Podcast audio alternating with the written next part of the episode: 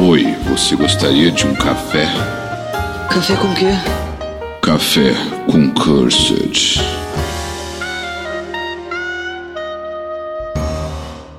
Boa noite, ouvintes do Regra da Casa. Essa noite começaremos a análise e a leitura de um livro diferente, pouco falado entre os jogadores de Vampiro à Máscara. É, você está na playlist Café com Cursed. Se você apareceu aqui de surpresa, recomendo que você volte lá no início dessa playlist, porque é muito importante você seguir o fio todo. Eu sou a Domi, estou aqui com o Marco Antônio Loureiro. E aí, galera, tudo bom? Espero que vocês estejam bem e sejam seguros. Hoje nós vamos falar sobre os... um livro que é outro livro em on, né, como o livro de Nod, como o Revelations of the Dark Mother. É um outro livro que ele também faz parte do jogo, ele está dentro do jogo, né? São os Fragmentos de Herses. Vamos dar uma contextualizada para vocês, que é algo que eu gosto sempre de fazer. Herses é também chamado... Herses é um monte, tá? É também conhecido como Monte Argeu, que fica na Capadócia, na Turquia. Este monte, ele é aquela coisa bacana da White Wolf, né? Eles acabam, acabaram criando um jogo, né? Transformando o mundo, do, mundo real em um mundo das trevas. Eu acho isso muito legal, né? Então esse monte existe, que é o Monte Argeu, ou Erciyes, tá? E O, o livro, ele conta a, a, a história de uma pessoa, né, de, de um monge chamado Nicolo Giovanni, ou Nicolo Giovanni, que era nada mais nada menos do que um carniçal de Augustus Giovanni. Beleza? É, para quem não conhece, eu vou dar uma explicação breve aqui, tá? Augustus Giovanni, ele era, ele é, né, o primeiro do O primeiro do clã Giovanni. O primeiro vampiro do clã Giovanni. Ele é o primeiro Giovanni. Exatamente. Só que o clã Giovanni, inicialmente, eram capadócios. Ou seja, veja como é que as coisas se encaixam, tá? É, o capa, os capadócios... Os capa, o clã capadócio é o clã da morte, né? Eles eram os estudiosos da morte e um dos clãs... Um dos treze clãs originais lá atrás. Beleza? É... Esse monte fica na Capadócia, que é o, a terra, né, que dá nome ao clã. Beleza? Então vamos lá. Augustus Giovanni, que neste momento, no momento do livro, que a gente... Que, é, é, é, os, os relatos desse livro, eles se passam em mil cento e noventa e sete. Antes do Augustus Giovanni ter diaberizado, matado o Capadócio e se tornado, tipo, e, e, e, e, e se tornado, tipo, um terceira geração, né, por diaberri. De acordo com o que a gente lê, né, sobre os clãs, sobre a ascensão do clã Giovanni, é, o Capadócio abraça o Augustus Giovanni, é, é, porque eles eram, a família Giovanni era, era uma família de necromantes italianos, tá? Eles mexiam, eles eram estudiosos da necromancia, eles eram magos, como os Tremeres, teoricamente, como os Tremeres foram. Como o clã Tremere é, é, era uma house é, é, da Ordem de Hermes, beleza? Então eles eram magos de verdade, em teoria, tá? Então eles são abraçados, se transformam em Capadócio, e neste momento do livro, do Fragmentos, é, o Augustus Giovanni envia um carniçal, que é o tal do Nicolo, para buscar esses fragmentos. Fragmentos esses que teriam uma versão mais completa do livro de Nod.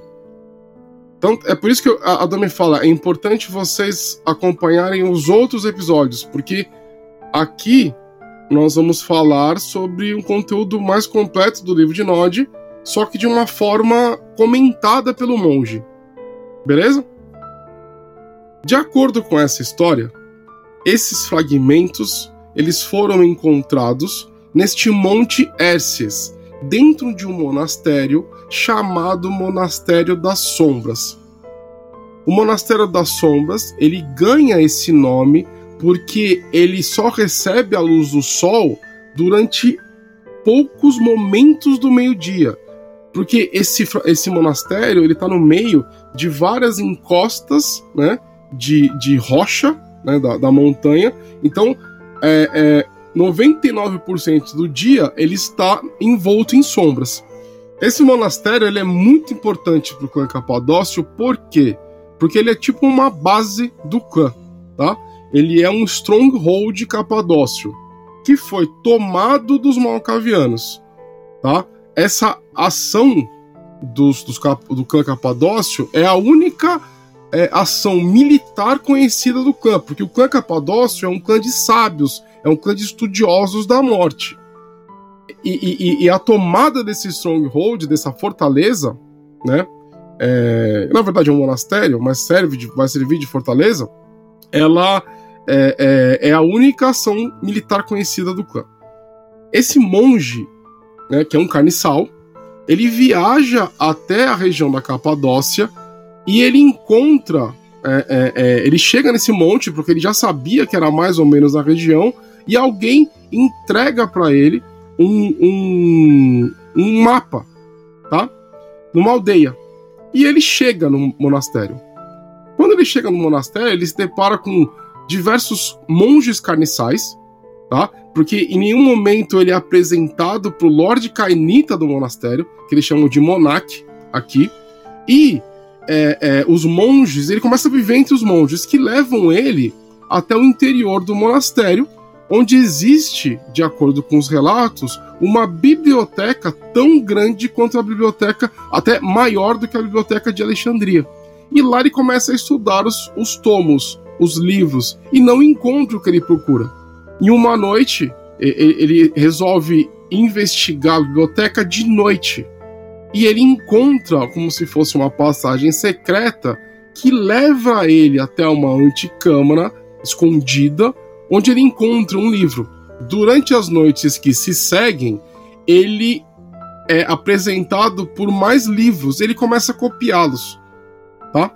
É... Até que ele finaliza os Fragmentos de Herses. Beleza?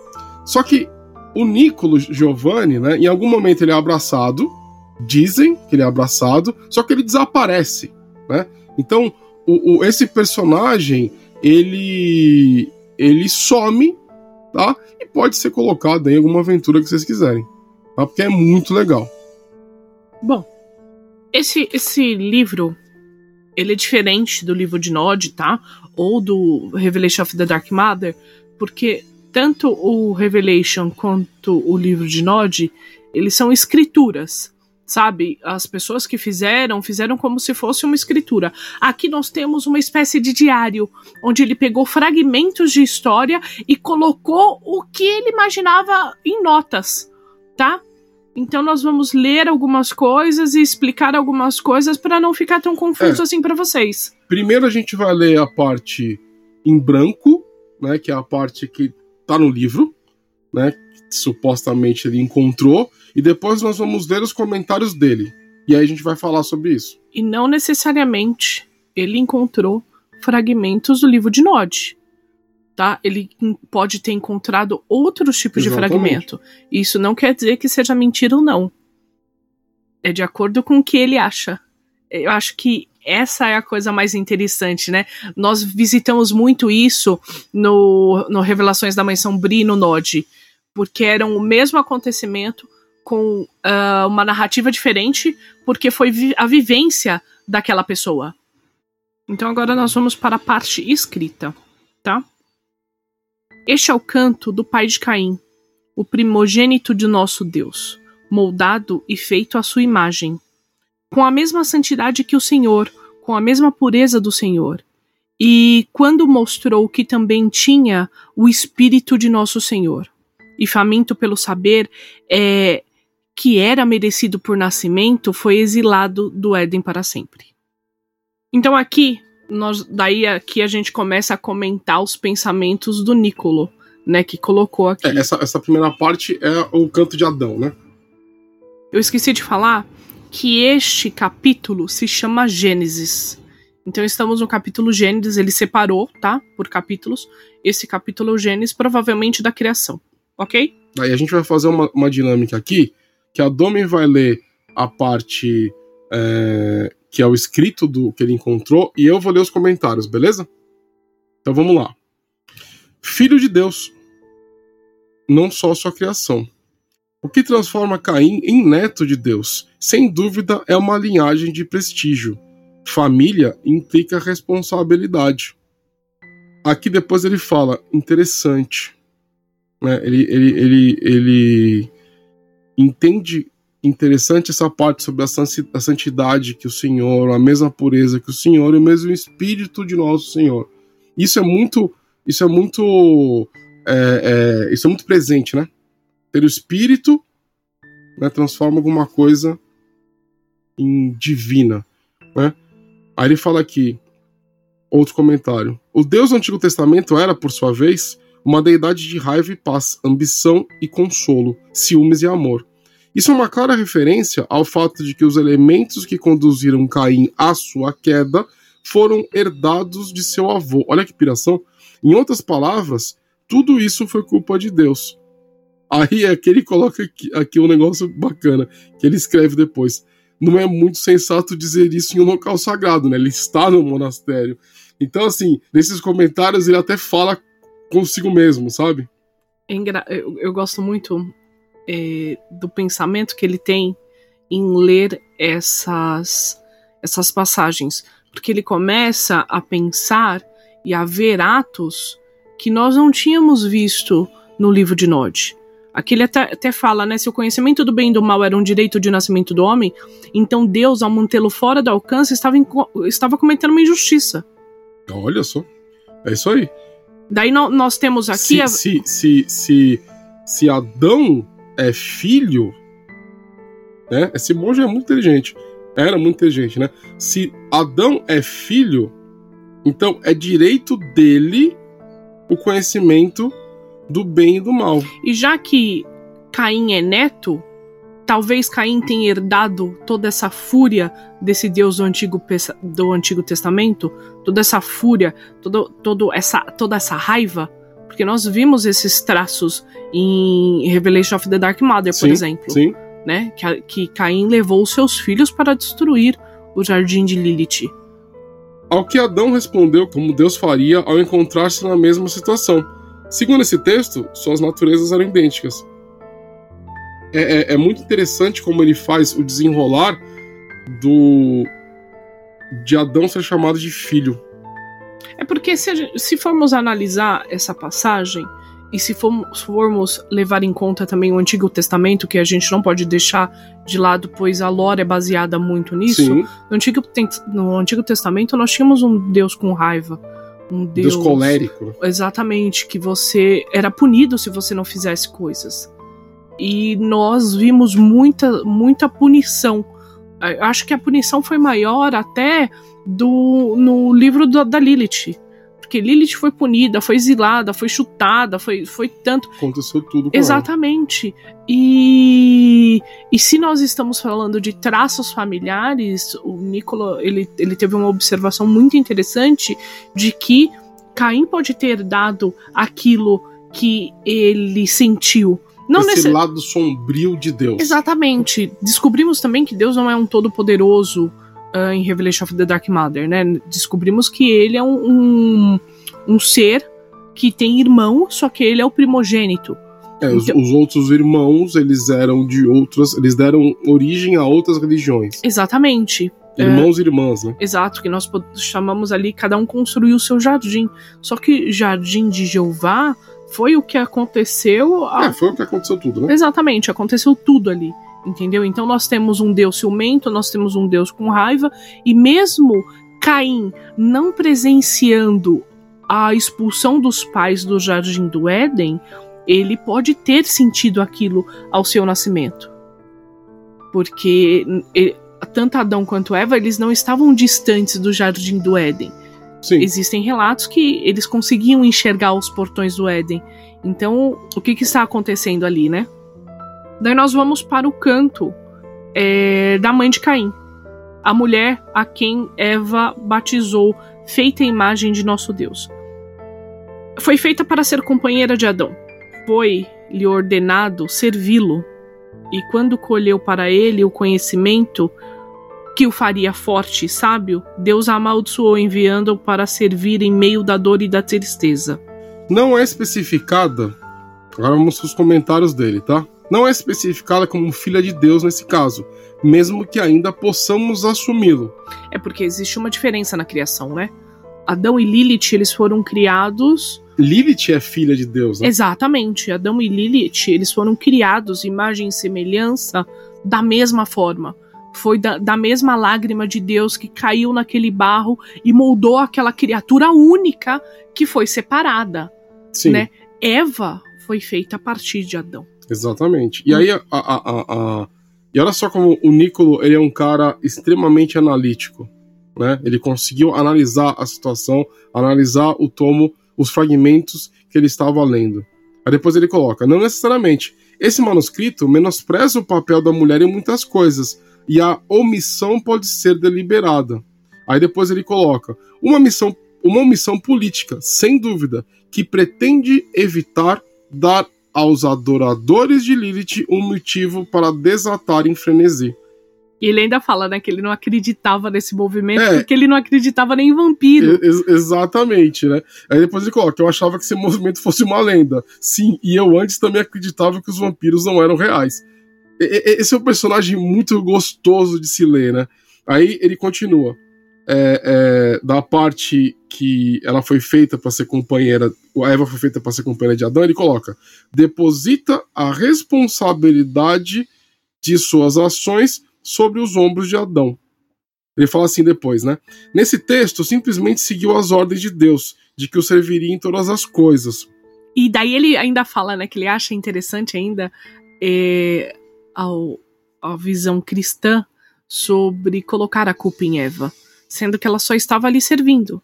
Então, na verdade, a culpa seria de quem? Porque na White Wolf nós aprendemos que você é responsável pelos atos dos seus filhos. Se você abraçar um, uma pessoa, todo ato que ele cometer ali vai ser sua responsabilidade, dando a responsabilidade ao seu senhor. Então toda a responsabilidade ali, na verdade, seria de Adão e de do próprio Deus, que criou Eva para servir, e ela serviu da forma que ach- estava achando melhor. Mas não podemos esquecer também que aqui falta um fragmento onde que quem induziu Eva a comer o fruto foi Lilith, que viu aquele ser humano é, patético, servindo, e, fa- e ficou com dó. Falou: não, isso não é pra acontecer, toma aqui essa... Despertou, né? Exato, toma aqui essa fruta que você vai ter a visão do que está acontecendo. Exatamente. Com você. E Eva ficou maravilhada com aquilo que ela viu, pois ela desper... eu, não, eu não digo que ela despertou como um mago, mas... O ato de despertar foi que ela enxergou algo além dali. Foi tirado a, a, a, o óculos que ela estava... O é, véu, né? Exatamente. O véu. Tirou o véu que estava cobrindo os olhos dela e ela falou: nossa, tem mais, é além. Então vem cá, Adão, deixa eu te mostrar esse além também. Pois ela gostava muito de Adão. Então foi um ato ali de amor. Fala: não, vem cá, eu quero te mostrar algo bom. E daí deu toda a merda. É. E aqui no final, nessa parte de Eva, ele finaliza: é interessante que, ainda que a tradição cristã, que é o que a Domi falou, se centre em Eva como a culpada, aqui a justificam de algum modo. Criada para servir, criada para servir, ordenada para que sirva, servindo o melhor que pode. E aqui ele questiona, ele fala assim: a responsabilidade da queda recai sobre o homem, recai no homem e em Deus. Foi porque a disse. mulher é só... Que nem, exatamente. Que, Porque a mulher é só uma ferramenta. Aí ele coloca aqui um comentário: e a serpente, que aqui não é mencionada? Ela não é mencionada. É essa, neste fragmento, essa Eva sabia o que estava fazendo. Se, não, se nesse fragmento eles não contaram a história de Lilith, realmente dar a entender que ela sabia o que estava fazendo, né? Ou não. Uh, daí nós temos aqui a próxima passagem, que vai contar um pouquinho sobre o nascimento das crianças, né?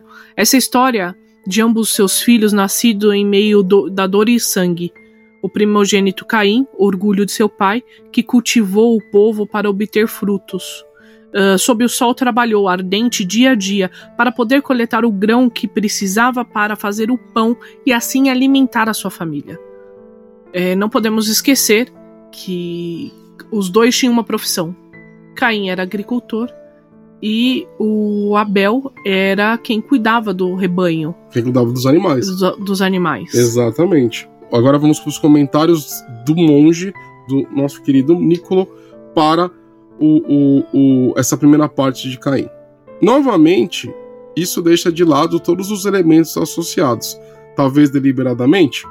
Não se pode ignorar os paralelismos com a própria história de Caim. Deus expulsa o seu primogênito, como Adão também expulsaria o seu destino. Aí depois ele coloca uma referência à maldi- maldição de Deus, que Deus impôs a Eva, né, quando fala sobre o sangue e dor. Mais do que isso, lembra-nos que toda a vida procede do sangue e que a essência do que bebemos é algo mais do que simplesmente um líquido vermelho. Aqui ele está falando do sangue da vitae, né? Como em Levítico, porque a vida da carne está no sangue, e no Gênesis não há vez de comer a carne com sangue. Bem, então ou nós estamos ignorando esse versículo, ou por acaso não seria assim. Realmente surpreendente. É... Aí ele coloca, né, na parte de cultivar, uma referência à relação de Caim e Adão. Essa aí é uma referência anterior de Adão como primogênito de Deus. Nós não podemos esquecer que é o seguinte: quando Adão foi expulso, ele foi expulso e Deus ainda disse, né? Maldita seja a terra por sua causa, com grandes fadigas sacarás dela o alimento com todo o percurso de sua vida. Então, além de ele ter que plantar, colher, o sol vai estar ali queimando sua pele dia após dia, o trabalho árduo para trazer o alimento. E foi isso que Caim herdou. Foi isso que Caim fez. Caim fez igual ao seu pai. Trabalhou dia a dia, semeando, cultivando, um trabalho árduo, uma coisa dolorosa. É, na verdade, ali. Adão e Eva, né, e todos os seus descendentes são uma linhagem de amaldiçoados, né? Sim. A real é essa, né? Porque eles foram amaldiçoados por Deus. Então, é, é, o ser humano, ele é tão amaldiçoado quanto os cainitas. Exatamente. Né? É e... Os cainitas são, sei lá, cinco vezes amaldiçoados, né? Porque foram amaldiçoados ele... por todo mundo. E ele ainda comenta, né? Mediante ao suor do seu rosto comerá o pão, até que voltastes a se confundir com a terra que foste formado. É, é grave isso que Deus falou para Adão, né? É, então você vai, vai se fuder aí, lavrando, conseguindo, não sei o que, até um dia que você vai virar essa terra que foi, foi, você foi formado dela. E tudo isso porque ele não admitiu que ele dividiu o poder dele com Lilith. Exatamente. E daí nós temos o segundo, o Abel, o perfeito, formoso, que domou os animais e deles pode obter a sua carne, que ajudou com seus sangrentos partos. A terra lhe pertencia inteiramente para plantar e também dominar como, com o seu jugo de todos os seres vivos. Tudo era colhido segundo a vontade e desejo de Deus, e chegou o dia quando seu pai lhe disse que eles precisavam fazer um sacrifício. Levassem as suas melhores posses e queimassem após pô-las em um altar. Caim ofereceu grãos, frutas, a melhor de todas as suas colheitas. E seu irmão verteu o sangue do cordeiro, ao queimar o cheiro ardeu doce. Essa passagem nós conhecemos muito bem. É... O acontecimento ali foi, foi meio que narrado no início do livro de Nod, né? Só que aqui é a primeira vez que tem uma referência à qualidade da colheita de Caim, que ele colocou realmente o seu melhor ali. Então não é que ele pegou ah, um, um ramo de grama, não, ele pegou os seus melhores frutos, a sua melhor colheita para fazer aquilo. Eu acho aqui interessante, né, que ele faz um paralelo com a palavra perfeito, né? Então é, é, Abel era perfeito e aqui ele comenta, né? É, uma frase interessante e sinistra, pois todas as coisas sacrificadas a Deus devem carecer de impurezas. É como se o texto já estivesse... É como se Abel já estivesse predestinado a ser sacrificado. Depois ele continua sobre a relação dos animais. A imagem de coletar carne animal é usada para legitimar o próprio trabalho de Caim e igual, igualá-lo aos de seu irmão, ao de seu irmão. Aí ele faz uma outra relação, ele faz uma outra ligação com o sangue, né? Porque no texto fala sobre partos sangrentos. E daí, uma coisa que novamente nós estamos falando sobre o, o Nicolo, ele bate muito nessa tecla do sangue, pois da Eva foi condenada a ter partos dolorosos e sangrentos, e todas as criaturas são feitas assim. Então quer dizer que Deus só aceita um sacrifício se o sangue verter? Então o sangue, ele tem uma potência maior do que nós imaginávamos, pois se é uma coisa que é, Deus aprova, né? É, e ele até fala, o que você quer dizer é que o sangue era prazeroso a Deus e os sacrifícios crus não eram. Aí já percebemos que Deus não gosta dos veganos, né? Ele tem um, um ranço aqui. De acordo, né? De acordo com o Nicolo, é, isso nos leva a uma nova maldição de Adão, que define os produtos de cultivo como amaldiçoados. Então só o sangue ali é, faria algo. Um, e daí, após Deus dizer que teu sacrifício me satisfez a Abel, Caim em nada absoluto disse. Assim afastou o seu rosto dele, pois não lhe deu a sua bênção. Por que condena meu sacrifício? Isso ficou na mente de Caim. Ao invés de, de falar algo, o porquê essa condenação.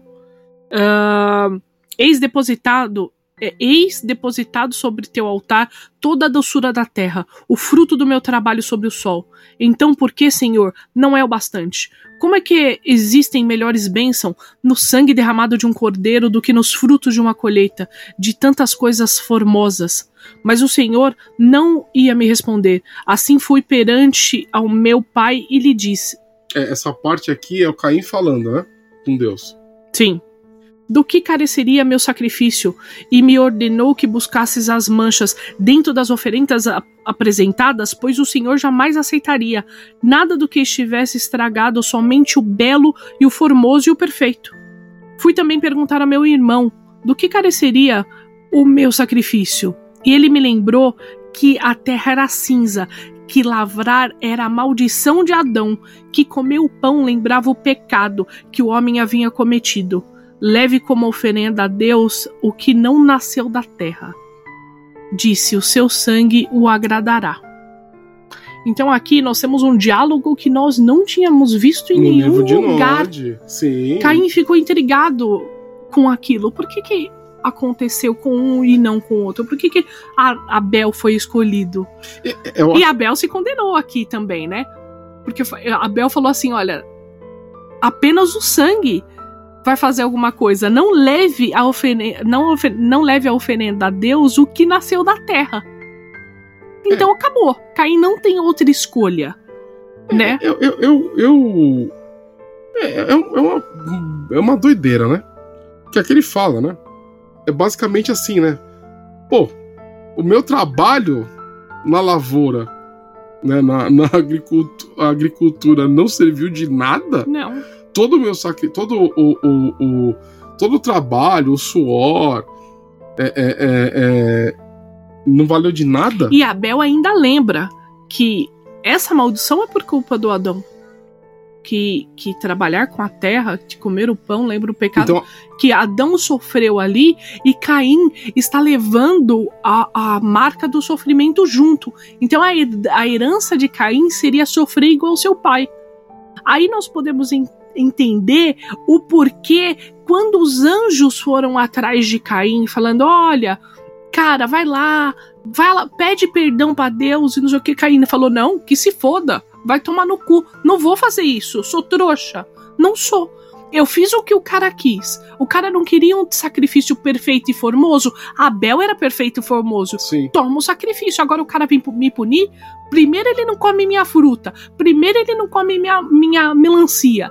Daí depois ele reclama que eu dei algo perfeito que ele queria. Aí nós podemos entender a criação de Caim.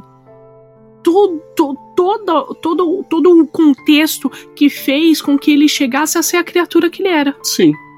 É, é, o Nicolo coloca aqui uma coisa muito interessante, né? Que é o sangue que diferencia o que está amaldiçoado do que não é, né? Aqui, e aqui também, né? E o texto, né? Ele coloca a responsabilidade no Abel, né? Como ele falou do sangue, então ele, ele foi sacrificado por conta disso. É, um, é uma visão completamente diferente do livro de Nod, né? Esse, esse diálogo entre os dois é algo que a gente não viu em nenhum outro livro. Não. Tá? Eu gosto muito disso. Tem muita, muita simbologia aqui, né? Mas, é, no final das contas, é como se a essência do ser humano, né? A, a, a... Tudo aquilo que o ser humano passou a ser depois de ser expulso do Éden fosse uma, uma memória ruim para Deus. Exatamente. Né? E daí, Caim, assim o faz. Assim, pois, fiz o que ele me disse, e ofereci o seu sangue ao nosso Deus. Fiz o que meu pai havia me dito, e ofereci o que era mais puro e formoso. Fiz o que havia ordenado Deus, e ofereci a melhor de minhas posses. Esse pedaço nós temos é, em comparação no livro de Nod. Pois ele amava o seu irmão e ele ofereceu a Deus o que ele tinha de mais sagrado, de mais amor, de mais perfeito e mais puro. Mas também é um baita de um psicopata, né? É tipo o Dexter, né? Mas dá pra entender, porque... Dá pra entender. Claro, homem, dá ele é pra neto. Entender? Se ele é neto de Deus, e Deus no Antigo Testamento tem uma visão meio psicopata das coisas, ele herdou Não, aquilo. Ele herdou a psicopatia. Então, olha só, ele herda a psicopatia de Deus. Ele vê a maldição de seu pai. Ele começa a trabalhar e percebe que está sendo punido por algo que ele não fez. Você também não ficaria nervoso? Eu não mataria meu irmão, porque eu não tenho. Não sei. Se, eu acho que não. Mas é, você não ficaria nervoso com essa situação? Se eu fosse... Se fosse um mundo deserto. Isso. Né? É deserto não é o mundo, não, que atravessei ali. Não é o mundo, não é o mundo atual, uhum. Né? É um deserto. Eu sei que meus pais acabaram de ser expulsos daquele lugar lindo que Isso, é o Éden. Isso, condenados e amaldiçoados. Condenados e amaldiçoados. Eu fui, trabalhei um ano numa colheita, numa, numa, numa, numa, numa plantação. E daí seu pai chega e fala pra você que você tem que fazer um, um sacrifício perfeito pro seu avô. Beleza. Daí você chega lá com a sua banana, com a sua melancia, sua salada de frutas, que você demorou colhendo, um ano, escolhendo. É, colheita é um ano. Isso. Você demorou ali escolhendo, você escolheu a melhor fruta, caramba. Arou a terra. Isso. Você chega lá, o seu avô, ele nem olha. Daí seu irmão pega uma cabra. Que provavelmente se alimenta também da sua, da sua plantação. Exatamente. Provavelmente não, se alimenta é, da sua plantação. Daí seu irmão pega essa cabra e sacrifica pro seu avô e ele gosta daquilo. Mas da sua salada de fruta ele não gostou. E aí? Não, mas eu vou matar meu irmão? Hum, sim. Eu vou tentar mas, não, não. abrir aquele portão e começar a gritar. Não, mas é, é, que, é que é complicado. Adão, ele teve outra visão. Adão, não. Caim, ele teve outra visão não, Caim aqui. Caim é meio psicopatão. Não, ele, ele, ele, mas ele, ele teve... herdou... Sim. Ele herdou a cólera de Deus. A gente, a gente viu nesse texto, né? Ele herdou a, a, aquela raiva... Errou a sociopatia divina, né? Exatamente. E, e aí ele tem a brilhante ideia... Mas ele sacrificou não, e, e, aquilo e que Abel, foi pedido. E Abel tá sendo gente boa, né? Fala assim... Ô, irmão.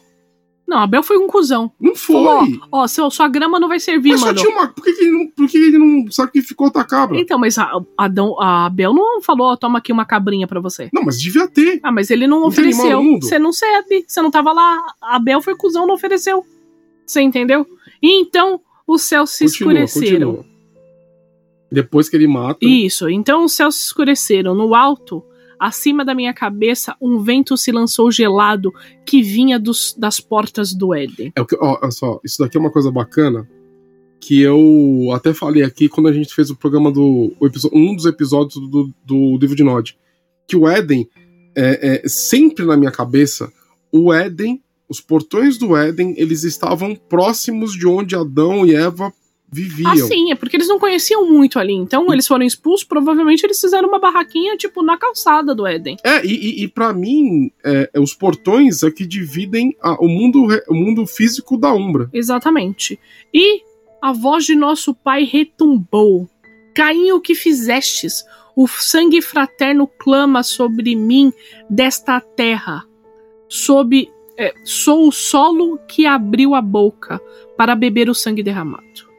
Primeiro assassino entre os homens, sejais desde agora amaldiçoado pelo meu verbo. A mesma terra te expulsará, serás exilado entre os de Adão. Assim... será até o fim dos tempos. Eu vou, vou, vou falar os comentários dessa parte, que eles são muito legais. O ato da morte de Abel ocorreu em um local onde se podia ver as portas do Éden. O Nicolo concorda comigo. Está claro em outros fragmentos, inclusive na Bíblia. Aí depois ele coloca, e a voz do nosso, de nosso pai retumbou. Que sem, isso aqui é uma dúvida dele que sempre tem. Deus ou Adão? A palavra pai está em maiúsculo, coisa que concorda com a versão bíblica da cena, mas em outros fragmentos mantém que foi Adão que expulsou seu filho. Olha só, o, o primogênito, aí ele continua, né, nos comentários. O primogênito é criado, adorado e logo forçado a pecar e exilado. Realmente importa se foi Deus ou Adão que o fez? O ato é o mesmo. E se foi Adão, é complicado porque Adão está replicando o que aconteceu com ele. Então é a única punição que Adão conhece. Ser exilado. Oh, pode ser. Você entendeu? Verdade. É a única punição que, que Adão conhece. Ah, pode você ser. Não é mais bem-vindo aqui e entre os Gosto disso. meus. Vai embora. Entendeu? Gosto disso. E aqui de novo ele volta a comentar sobre o sangue, tá? Porque é quando Deus fala que o sangue fraterno clama sobre mim. É...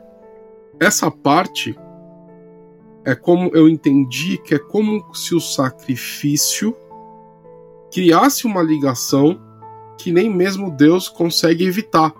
Então é como se ele tivesse, é, na hora que ele corta, é, isso não é um comentário do Nicolo ainda, tá? É o meu.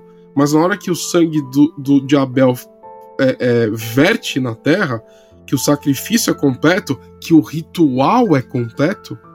E foi aceito, né? Porque a terra... E porque não, não tem como não aceitar. Exatamente. A é um terra, sacri... ela, é, ela é bebeu um, aquilo. É uma convenção. Sim. O, o, sacri... o ritual do sacrifício é uma convenção de liga... que liga o divino ao indivíduo. Uhum.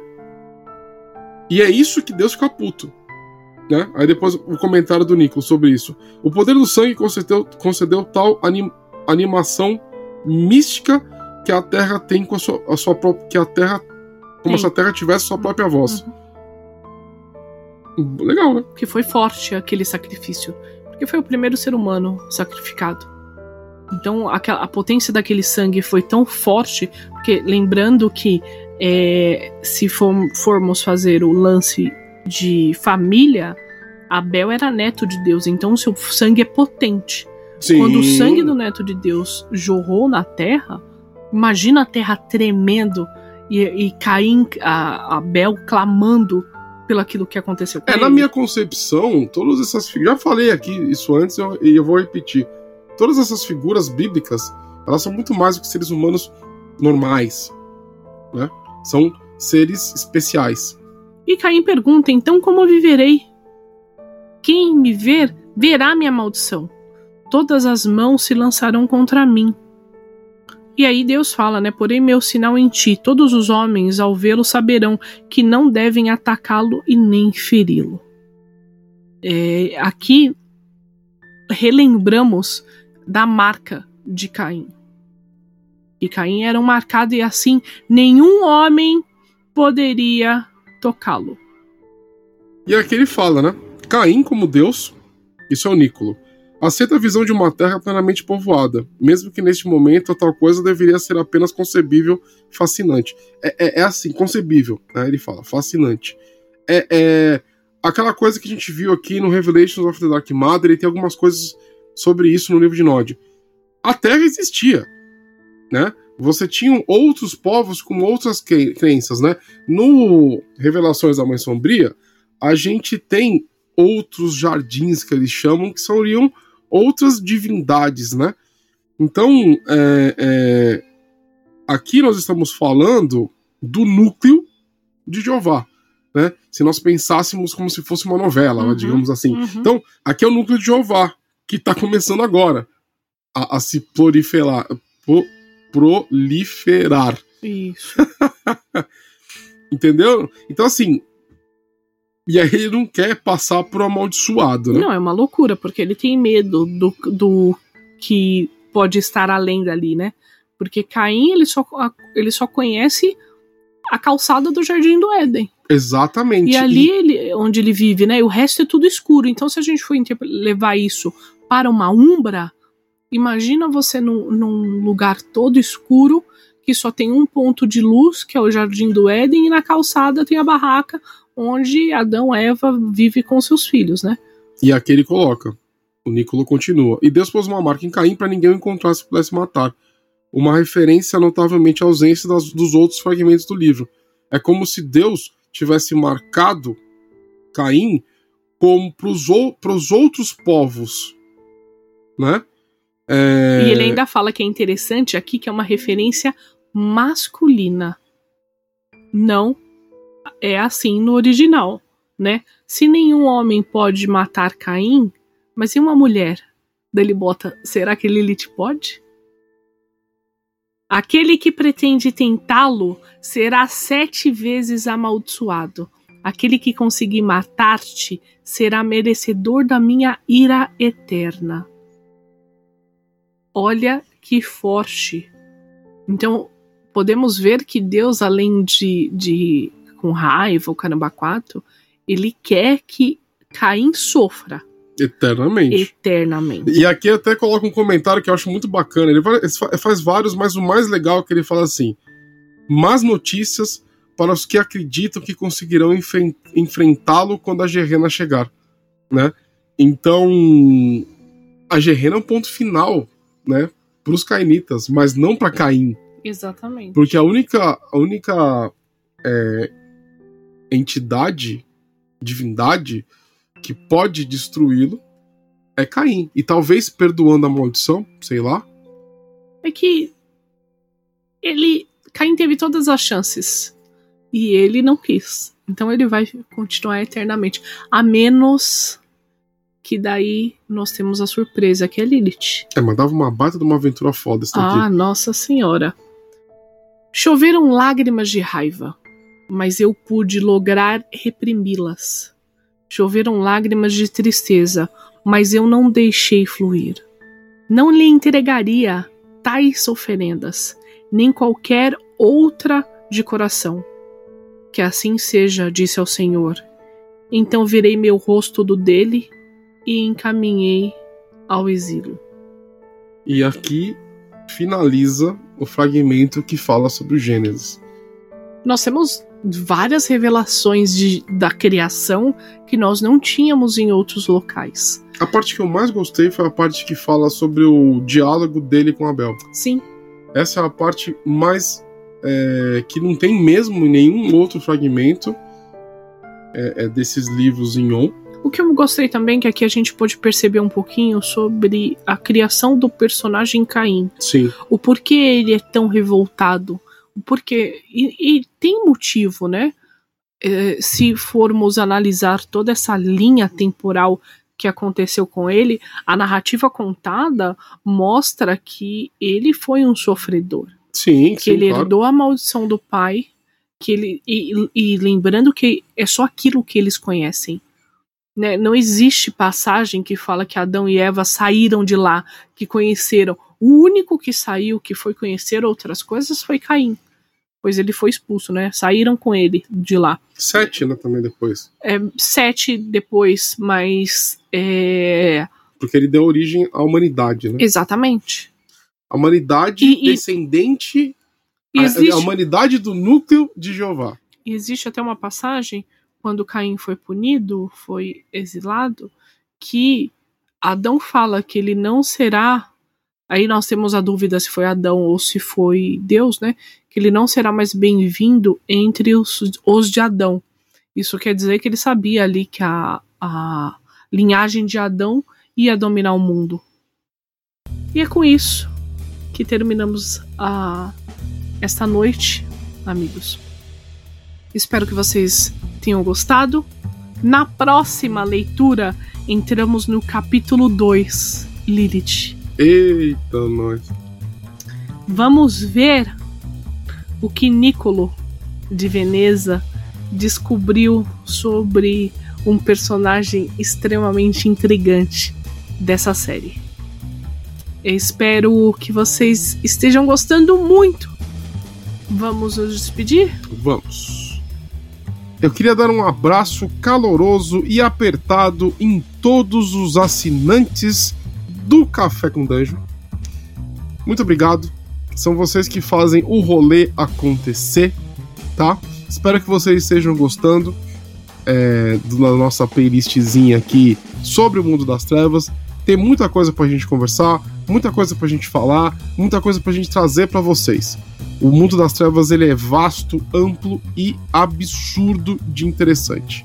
Acompanha a gente também, né, em todos os canais da Dungeon Geek. Toda segunda-feira eu tô mestrando mesinha de Mundo das Trevas, então se você quiser ver, né, o, o, o Cursed, que é a minha, nossa crônica de Mundo das Trevas acontecendo, dá um pulo na Twitch do Dungeon Geek vinte e um, né, toda segunda-feira.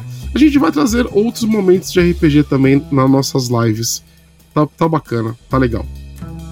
Muito obrigada mais uma vez por estar nos ouvindo até aqui. Não se esqueça, se você quiser saber um pouquinho mais sobre o nosso trabalho, arroba Dungeon Geek vinte e um em todas as redes sociais. Fazemos live todos os dias na twitch.tv barra Dungeon Geek vinte e um, sempre com jogos, com R P G, com comentários. É só vir e nos assistir. Ah, e detalhe, a Dungeon Geek agora tem um programa novo de subs e padrinhos, tá? Que serve pra você, né? Pra gente mestrar pra vocês também. Fazemos diversos eventos com os subs e com os padrinhos e nós mestramos. Então, se você quiser jogar aquele cenário do Mundo das Trevas que você nunca teve a chance de jogar, vem jogar com a gente, vem aprender com a gente, beleza? Um grande beijo e até a próxima. Beijo.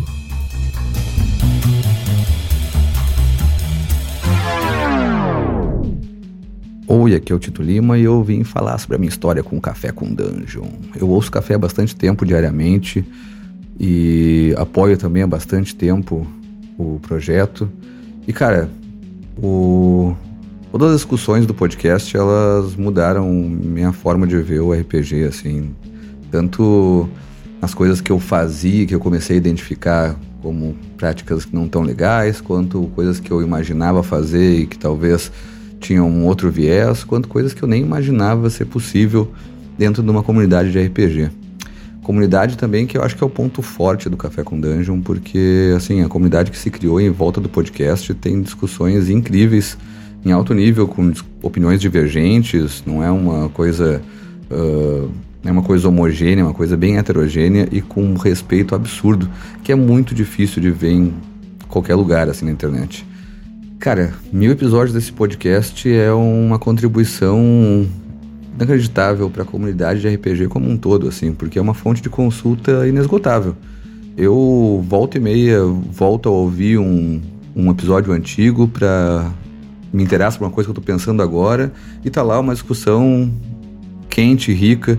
É engraçado até às vezes com conceitos que hoje são mais sólidos na minha cabeça e até na, na, na, no vocabulário do podcast, e tu pega um episódio antigo, ele tá ali sendo uh, criado, sendo maturado, e isso é um, pra mim um, uma assinatura do, do podcast, que ele tá sempre buscando um caminho melhor pro hobby, e não só um caminho único, mas investigar vários caminhos. Eu acho o cast incrivelmente plural nesse sentido.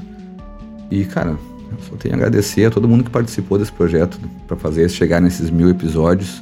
principalmente o Balbi, que leva isso nas costas de maneira absurda, mas, cara, é uma comunidade gigantesca de gente que participou, gente que fez episódio, gente que, com, que discute, gente que participa, não do episódio em si, mas discussões por fora e traz material. E aí, eu acho que muita coisa se criou a partir dali e muita coisa irá se criar. Então, assim, eu fico muito feliz de poder dar esse depoimento de maneira bem sincera. Valeu. Você pode mandar um depoimento seu falando como é que foi sua relação com o Café com Dungeon ao longo desses mil episódios. Você ouviu e maratonou tudo, você começou a ouvir agora e tá, tá começando a pegar os episódios. Qual a tua relação? Trouxe alguma coisa maneira? Como é que foi o, o Café com Dungeon na tua vida? Fala aí pra mim, pra mim que eu vou botar teu depoimento aqui. Se você mandar áudio, eu boto em áudio, senão eu faço uma leitura do seu depoimento pra gente ir botando essas declarações aí a respeito do Café com Dungeon ao longo das, das cinquenta edições que faltam até o episódio mil. Então, é isso aí. Estamos na contagem regressiva oficialmente.